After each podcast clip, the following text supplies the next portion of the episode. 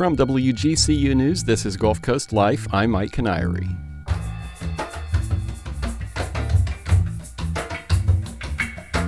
A new survey of Southwest Floridians' attitudes about global warming found that most residents believe climate change is real, is happening now, and the impacts will be felt by future generations. The poll, called the 2022 Climate Metrics Survey of Southwest Florida, is a follow up to a similar poll conducted back in 2018 by Growing Climate Solutions. It's a coalition of environmental advocates, organizations, and other stakeholders in Southwest Florida who are working to inform and prepare the community for impacts caused by climate change. Overall, the poll found 68% of residents surveyed believed climate change is real, whether it was man made or natural, and that number declined from 75% back in 2018. The survey also included questions on political affiliation and found many Republicans and some independents in southwest Florida are less concerned about the effects of a warming planet and less supportive of possible solutions. The poll covers a lot of ground, and I would encourage listeners to read it. But to get the highlights, I spoke last week with the Regional Director of Growing Climate Solutions and a Florida Gulf Coast University professor of marine and earth sciences. Let's hear that conversation now. Dr. Anna Puszkin-Chevlin is Regional Director of Growing Climate Solutions. Dr. Puszkin-Chevlin, welcome to Gulf Coast Life. Thank you so much for having me. And Dr. Mike Savarese is professor in the Department of Marine and Earth Sciences at Florida Gulf Coast University. Dr. Savarese, welcome back to the show. Thanks. Good to see you. We would love it if you would weigh in on this conversation or any of our shows by using WGCU social media. Find us on Facebook. We're at WGCU Public Media. And then on Twitter, we're at WGCU. Just use the hashtag GCL. So, Anna, for starters, tell us about Growing Climate Solutions. Uh, Growing Climate Solutions is an initiative of four regional partners, which include the Conservancy of Southwest Florida, Florida Gulf Coast University, the Collier Community Foundation, and the Collaboratory.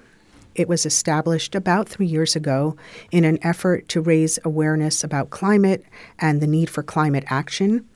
Uh, we focus primarily on educating the public helping organizations move forward on positive climate actions that they want to take. As I understand it, it's part of the Southwest Florida Climate and Community Initiative. Uh, can you explain kind of what that is and where it fits in? Uh, Climate and Community Initiative is an effort that's uh, brought in our really our five county region with an opportunity for people to talk about their concerns, to understand climate change a little bit better, and to express their concerns and their interests and try to effectively influence the thinking of decision makers. And this has been sort of an ongoing effort uh, involving a, a lot of partners and a lot of sponsors and it will culminate with a summit on October 6th of this year um, at the Coconut Point Hyatt Regency, which is where uh, we've hosted summits before, water summits in the past. And um, the way this has been structured, uh, this may be a little much too much in the weeds, but we started by reaching out to civic leaders across our region and tried to get their concerns on paper, and we've used that information to then design a program that's scheduled for that for that day on October sixth. Let's move on to the uh, survey results that we're here to discuss. So, this is the second time that you've conducted this survey. The first time was in 2018.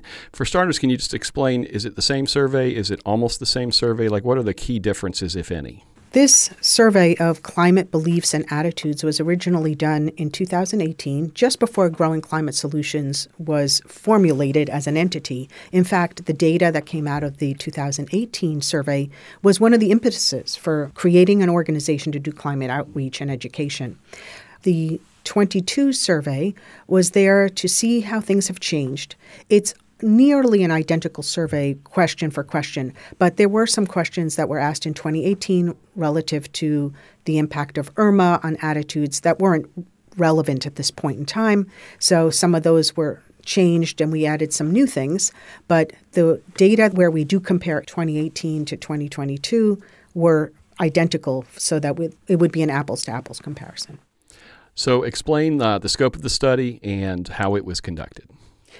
Uh, Growing Climate Solutions contracted the study to Lake Research Partners. They're a national, well known polling organization. Um, they had done the original survey in 2018, so we reviewed the questions together.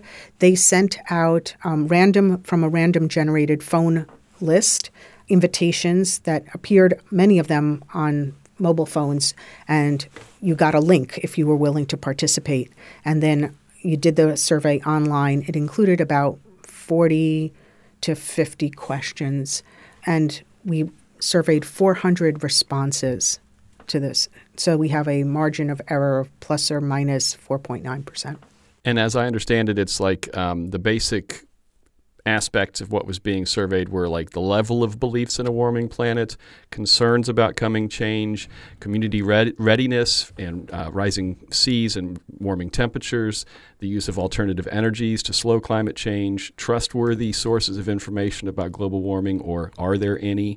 But as I read through this survey data, it seems like you also sort of captured some really interesting data on political views and how they've shifted in those four years. Can you talk a little bit about that before we get into the rest of the survey's results? Sure. So the survey was divided up into parts. The first part was awareness and concern.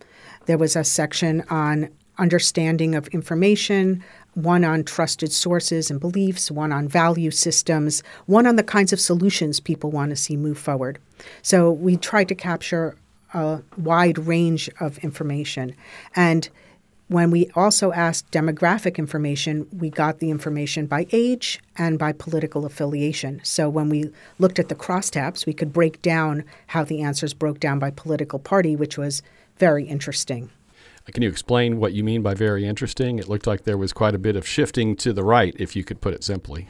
I would agree that since 2018, some of the beliefs in climate change and the need, the pressing need to address it, have slipped a bit. We've seen a decrease in both awareness, um, concern, and support for climate actions.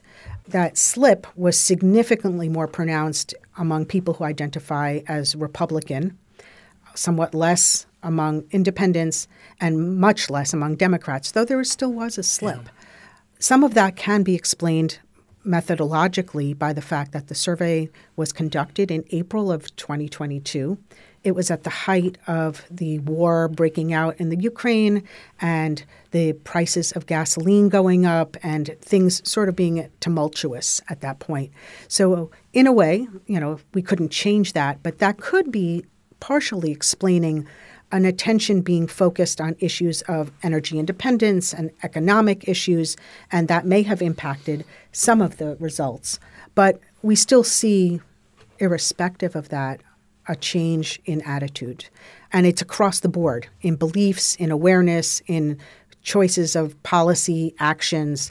We find much less support among Republicans than among Democrats. It seems as if people from different political stripes have gotten further into their corners and the middle hollowed out.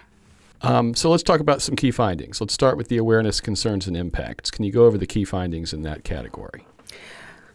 Well, the number that people often quote is that 68% of people believe climate change is happening, 23% believe it wasn't happening, and 9% said they weren't sure or didn't know. However, we also asked that similar question with an opportunity to attribute your beliefs. So we asked the question two afterwards if climate change is happening, what is the reason climate change is happening? And we have about two thirds of the population believe it's either human or human natural causes, and a healthy percentage believe that it is natural causes. But in total, at that point, 87% of people believe that climate change is happening.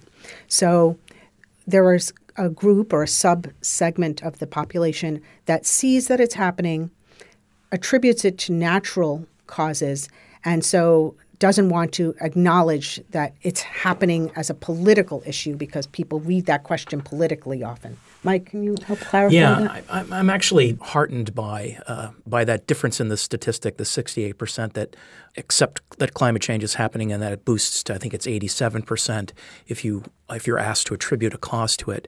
Um, when you're trying to deal with climate change, um, you can approach climate change in one of two ways. You can accept the inevitable and it's happening, and realize that you have to adapt to those changes. So people that don't believe humans are responsible but recognize that it's happening in their minds because of natural causes, those people should be willing to take adaptational kinds of practices and put those into play. Recognize that sea level is going to go up, temperature is going to rise, and all the implications that come with that, regardless of what's driving it. We need to treat the symptoms, right? It would nice to see 87% in favoring of human or human and natural causes as, as being the, the highest metric. Uh, and that allows then the public to get behind mitigation practices. In other words, not treating the symptoms of climate change, but treating the causes of climate change. So, working towards greenhouse gas reduction, putting different energy practices into play, and so on. So, for a community like Southwest Florida, where um, we still seem to harbor this, this discontinuity, if you will, in terms of people's opinions, in some ways it's good to know that at least 87 percent of the people in our region are willing to recognize that there are symptoms that need to be dealt with. I don't know if it falls under this category, but in the in the vein of what he just said, did, did the survey collect information on that balance point between we need to proactively do things that will mitigate the impacts in the future versus we need to prepare our, you know, we need to make higher seawalls, you know, to put it simply while Anna's uh, searching for the appropriate uh, graphs, I do recall noting that there seemed to be um, favored. It was favorable for people to, for local government to take issues to deal with the consequences of climate change. That seemed to come out very strong in the survey. Don't recall what the actual numbers are, uh, suggesting that maybe those people that are uh, believers in climate change but view it as being naturally caused are in favor of communities being proactive about doing things. And there's lots of information in the survey that deal with mitigation practices, changing our energy use practices, and so on. Um, and those uh, were a little different. I think the numbers support what Mike is saying. We did, that was one of the new questions that we asked in 2022. Do people in our region prefer us addressing the causes of climate change, addressing the impacts, both or neither. And what we found is that 19% of people want us to address the causes, 16% want us to address the impacts, 25% want us to address both. So when you add up all the people who want to us to act in some way at the local level, uh, got to do the math. You got to do the math. 44 um, and 16, that's 60%? Yeah, 60%, 60%, versus 34% that don't want us to do anything. At the federal level, the numbers are also very similar. 20% of people want us to take action on the cause that's reducing greenhouse gas emissions. 16% want us to address impacts, you know, infrastructure improvements, seawalls, drainage issues. 24% want both. So the numbers, whether you want to intervene at the local level or want to see action at the federal level, overwhelmingly support not just the impacts, but getting to the root cause, moving to a cleaner energy economy. And the fact that there's a commitment there for local government to act as well as federal government in that 65% or whatever the number totals out to be, um, I also view as encouraging because I think we all recognize – the difficulties of things happening at the federal level and getting things to change in Congress. But if local communities can act, and if enough local communities act in concert, um, they can have a significant impact on mitigating greenhouse gases. So the, the survey demonstrates that there's interest in local involvement. Can you talk a little bit about the trust in communication sources? You know, everything from scientists to healthcare workers to Congress, all the way down to the news outlets. It seemed like there was a very large lack of trust across the board uh, brought out from this survey? People don't trust anybody, it seems, when you look at the data. Um, go ahead, Anna. I had pulled up some information relative to the previous question that maybe I can interject before I address that. Um, we also asked what kind of interventions people want to see happen. And it was one of the strongest statistics that came out of the survey is that 79% of people want local, state, or federal government to protect the natural coastline and wetlands, which provide that storm protection. So clearly, there is a need and an interest in seeing local government in action. Yeah, that also illustrates people's appreciation of the value of what we call green infrastructure or natural settings as increasing our resilience and making use of things like wetlands and dunes and beaches and barrier islands in, in protecting what's behind them, essentially society sitting behind them. which I, I viewed as something um, I wasn't expecting and was very uh, pleased to see it appear. So, one of the strategies that we often employ in addressing climate issues, one, we want to teach people about this topic. We want to engage them. And we've learned that the best way to do that is to have the presenter of the information be somebody that is a trusted source. So we've asked, well, who do people trust with this information? And it's similar to a previous version of the survey. Scientists are the most trusted source of information, along with environmental organizations. But as Mike said, we've seen a declining trust on all the trust factors. It's lower in 2022 than it was in 2018, and that's across the board. People trust scientists, environmental organization, health professionals, news outlets, um, medical professionals, all sources, a little bit less now than before. Luckily, it seems that the academia, you know, scientists and faculty are well regarded in that in that respect in terms of trusted sources of information. We also what was surprising and very positive is that the only people that people trust more now than before are local elected officials. So it shows that local elected officials are increasingly engaged on the subject and speak knowledgeably about it, and two, that they can communicate and engage their constituents.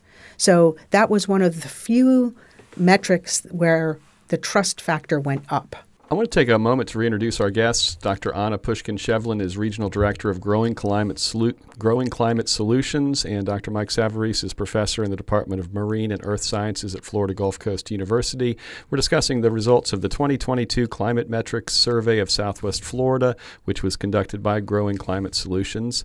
If you'd like to engage with us about our conversation or any of our shows, find us on Facebook at WGCU Public Media or on Twitter. We're at WGCU using the hashtag GCL. According to the survey data, as I read it, people do seem to be taking threats from sea level rise seriously, maybe more than the rest. Is that accurate?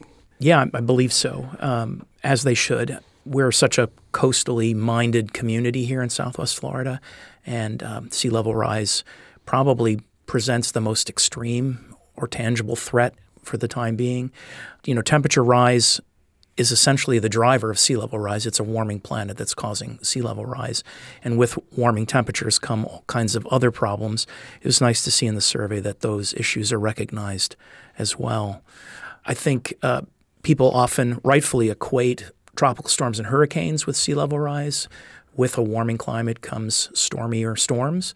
And when you have storm surge, for example, on top of a higher sea level, um, the storm surge has the potential to inundate further inland and in greater depths. And I think I think Irma is still pretty much there in, in our minds as to what we experienced then and the, the last few years of extreme uh, hurricanes that have struck parts of Florida and other parts of the Bahamas and the East Coast are reinforcing um, the importance of sea level rise.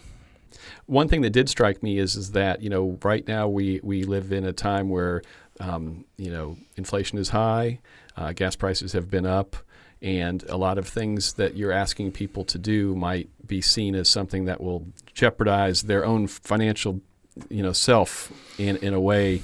Does, does, this kind of climate make it extra difficult to get people to take personal responsibility for what to do? The short answer is yes. Um, it's it's difficult for people to accept higher gas prices at the pump and desire um, more plentiful sources of fossil fuels to bring that price down. And of course, if you're talking about opening up national reserves or new cooperative relationships with other governments to increase our dependence on foreign foreign oil and gas, now all of a sudden you're burning more fossil fuels and increasing your your greenhouse gas inventory uh, and not setting it in the other direction. You know, the I know Anna can speak to this at great length, so maybe I'll pass it to her in a second. But greener alternatives to energy, um, solar, wind, for example, um, they provide great economic growth opportunities. But to appreciate those economic growth opportunities, you have to be a little patient for the transformation, and the country has to be re-geared, if you will, to handle um, those new energy sources. Our grid, for example, our power grid to accommodate, you know, um, the distribution of, of electric power, and it's hard to be patient uh, when you're dealing with you know hardships, economic hardships because of inflation. Um, well, I have some of the data, and one of the issues that we are speaking about is that the cost of energy, I think, really did influence people's response to this. In 2018, when we asked, Will taking steps to prevent future climate change increase the cost of energy to consumers? The number of people who said it would increase the cost a lot nearly doubled. Only 20% said that in 2018. Over 42% said that in April. And so the timing of the survey, just as the cost of at the pump had, you know, been steadily rising, is clearly evident in that number. But the positive piece is that we had very positive support for increasing solar, wind, and for um, incentivizing a transformation to a cleaner energy economy. So people are very supportive of investing in wind, solar, um, and even nuclear, which was a very interesting statistic. Um, the number of people who support an increase in nuclear energy went up from 44% to 62%. And that, when we looked at that number, the biggest increase happened in men and women under 50. I think that generation understands that nuclear may be a transitional fuel and that nuclear can be a safer fuel. They're less impacted historically by the thoughts of Three Mile Island, which many older adults remember. And they see that Europe functions very well on nuclear energy. And while it's not the ideal fuel, it may serve as a steady source of transitional fuel because it's a known technology, it's readily deployable. Can you talk some about what the survey found when it comes to what people in Southwest Florida want to be done on a macro level, you know, by government, by state government, you know, not their local mayors and their city councils, you know, big big picture. Well, the most interesting part to that is the backstory is that when we asked people what their values, what their foundational values are, we had 90% of all respondents believe that all people have a critical right to clean water. And 83% support a critical right to clean air. And 81% say that it's our moral responsibility to create a safe and healthy climate for ourselves and the future. So when you have those strong, overwhelming statistics saying, yes, we know this is important, then we also find support for some of the solutions. You know, I think there's this perception that greenhouse gases aren't perceived as a pollutant. So often people, when asked about uh, their desire to have clean air, they don't recognize that greenhouse gases mm. are, in essence, they're, they're not going to impact your, your health immediately, but the, the consequences of those greenhouse gases have health implications as you move forward. So I think there's a I think there's a, a misunderstanding among the public that greenhouse gases are, are pollutants. Um, this is something the EPA has been dealing with. The EPA now is trying to look into treating uh, carbon dioxide and methane as a toxic substance and controlling it under something called the Toxic Substance Control Act. Um, again, it's this recognition that greenhouse gases are pollutants and we have a right to clean air. We also really support a transition to a cleaner economy and, and support incentives to get us there. So the survey asked people what they would strongly favor um, as a solution, and we found that today 85% of all the respondents agree that we need to invest in modernizing America's energy grid. Um, 74% believe that we should charge corporate polluters a fee for the pollution they produce, the carbon. So that supports a carbon tax idea. Um, we had 65% support providing corporations tax credits for expanding their use of clean energy. And 61% believe that we should pass laws to make buildings and cars more efficient. So, across the board, there is support. And if you notice some of the questions, they're really focused on incentives toward the corporate sector and America's industries and businesses.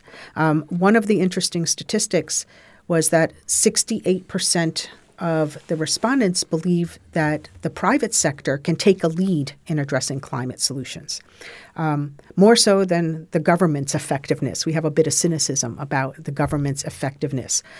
To get the private market to move on this, we have to incentivize it. And there you have the data that shows that Americans are in support of giving incentives, carrots, to have the private sector do the right thing. You know, um, last evening and again this morning, one of the big news pieces that broke federally was this I don't know what it's being called, this new piece of legislation that Schumer and Manchin are talking about. It's a curb inflation mm-hmm. uh, um, bill that uh, is being tossed about now that seems to have some traction with some uh, Democrats that are sort of on the fence as to supporting when it comes to supporting climate change. And what little I know, what I've heard, what I heard on the news this morning and last night was that a number of the, or many of the, uh, the tenants of that bill are, are speaking to these very uh, issues that come through in the survey, incentivizing cleaner energy, tax incentives. Nothing in there about carbon taxes, nothing penalizing anybody, but providing incent- economic incentives for uh, for a cleaner energy economy. Anna, we've only got a couple minutes left, but can you explain to our listeners what are the key, most important things they can do as individuals to make an impact on this global problem? Well, people often feel disempowered. Um, they feel like they're a small piece of this bigger problem.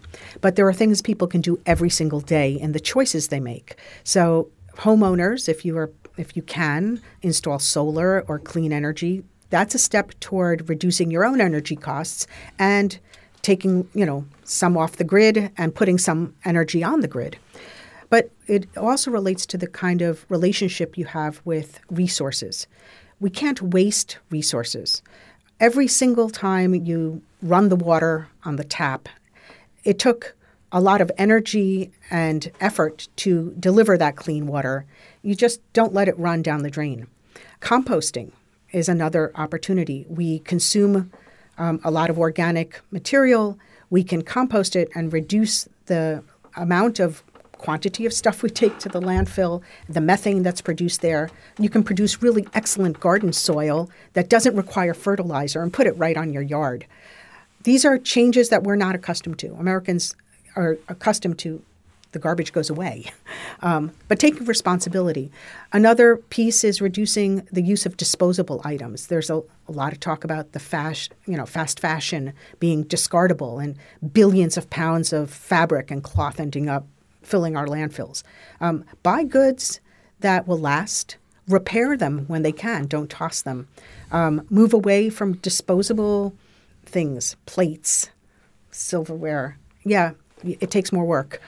I suppose it would be fair to say people should just try to not be pessimistic and realize that it all adds up, and every little thing that you can do is some incremental step toward positive change. Yes, absolutely. Um, the next car, I, cars are very difficult to purchase now, but make a commitment to making the next one electric. Every decision that you make has an energy implication. It's part of your, let's say, energy budget. And if you can be conscious of those consumer decisions, and take small steps, we're going to get there. One person doesn't seem to make an impact, but when everybody does that, it changes market perception. And more products are made that way. It incentivizes more businesses to clean up and do the right thing. So those individual choices have ramifications upstream. And that's how we can actually get a societal shift. All right. Well, thanks to our guests, Dr. Anna Puszkin-Chevlin is Regional Director of Growing Climate Solutions. Dr. Puszkin-Chevlin, thank you so much for coming in and talking with us today. Thank you so much for this opportunity. And Dr. Mike Savarese is Professor in the Department of Marine and Earth Sciences at FGCU. Dr. Savarese, thanks to you as well. And thank you for, for thinking of us. You can find links to more information about the survey results and on growing climate solutions on our website, wgcu.org/gcl. The Southwest Florida Climate and Community Initiative is holding a summit later this year that we talked about earlier on October 6th at the Hyatt Regency Coconut Point Resort and Spa in Bonita Springs. It's open to anyone, and you can find links to more information about it and the initiative on our website as well. If you missed any of today's show, you can always hear episodes in their entirety on our website or wherever you get podcasts. Our show today was produced by yours truly. Our director today is Tara Callaghan. She's also our social media coordinator. For now, thanks for listening. I'm Mike Kiniry. This is NPR for Southwest Florida, 90.1 WGCU FM, Fort Myers, Naples, and Punta Gorda, and 91.7 WMKO Marco Island. We're a member supported service of Florida Gulf Coast University.